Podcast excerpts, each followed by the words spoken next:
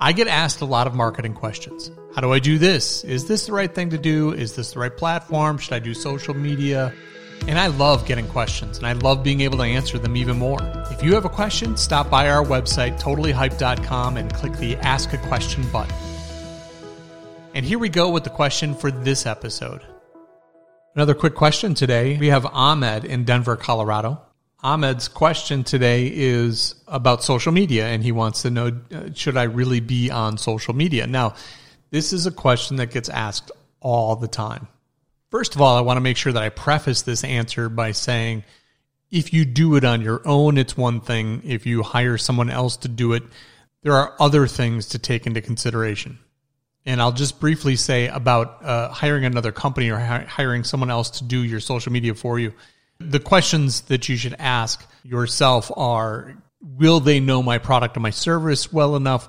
Will they uh, take on my brand and my essence the way I want them to? Will they represent me the way I want to be represented? Can they answer questions when they come up? Can they be a resource for the people that reach out via social media? Those are all things to consider. Now, uh, we, I'm not going to get into that too much today. I'll have future episodes where we actually talk to social media people who will handle social media for you. But in my answer that follows, just be aware that there are basically uh, two ways to do it do it yourself and to have someone else do it for you. And then make sure you're taking that into consideration as you listen to my answers. Because when I talk about time and resources, it's either yours or someone else's time. And when it comes to resources, you may be paying someone else to do it for you. So those need to be considered when you uh, hear the rest of my answer here. And the simple answer is it's a great free tool, but it is time consuming and it is much harder to break through than one would imagine. So, given those barriers, I would say that it's beneficial for most companies to be on social media. However, that comes with a huge set of caveats. So, first of all, you have to be prepared to spend the time in order to produce the content that will break through on social media.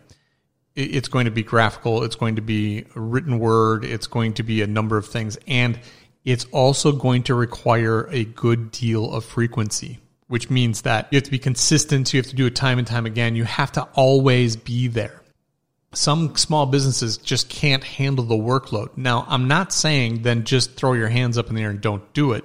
Your job is to figure out a way to do it. Recording quick videos, uh, recording a podcast like this, doing whatever it is that you can so that you can get that content out there without really disrupting your day or sitting down and writing. The writing process can take a while. You have to be a good writer. Uh, the, there's a number of things there that you have to be prepared for and understand in order to decide whether social media is right for you. Now, the social media landscape is littered with all kinds of abandoned accounts, right? How many times have you gone to somebody's Facebook page or uh, to their Twitter page or whatever the case may be, their Instagram page, and you see that they haven't updated anything in a super long time?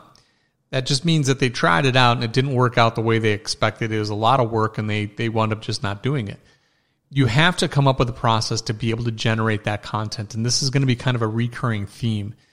Uh, whenever it comes to content uh, generation, you you have to be prepared for what it takes to to generate that content, and it's not easy. The idea that you can do a good job at creating images that people will look at and that will drive them to click and to um, pay attention to you is difficult in and of itself. Can you write? Do you know what the topics are? Do you know what a headline looks like? These are all things that you have to take into consideration. And again, I don't want to talk you out of this. Just want you to be prepared that it is not as easy as it looks. You hear the stories of all these successes, but those are rare. And it is a lot harder, and there are a lot more failures than there are successes. You have to be prepared. You have to stick to it. And I'll promise you that a lot of those people that gave it the old college try, that abandoned their accounts at some point in time, they may have been on the verge of breaking through and getting some sustainable action on their accounts. But they, they gave up because it just was too hard and, and it took too much time. So, yes, you should be on social media. I don't know enough about your business, Ahmed, but uh, should you be on social media? The short answer is probably Um, and the longer answer is you need to be prepared for what social media entails in order to be successful. One other note on social media. Um, if you are B2B, there is another large caveat. B2B social media is very difficult. Uh, everybody's a marketer. Uh, and there's really only one or two great ways to reach the B2B audiences that you need to reach. LinkedIn is one. Uh, we have a podcast from Wayne Breitbarth that is fantastic. We also have other LinkedIn podcast episodes coming up, so pay attention to that. The other thing that you can do is Facebook groups. Um, that is something that can do a, a lot of good for a lot of companies. Again, you have to build the audience. There's a whole, you know, science and art to that. So uh, again, we'll just recap by saying that yes, you probably should be on social media.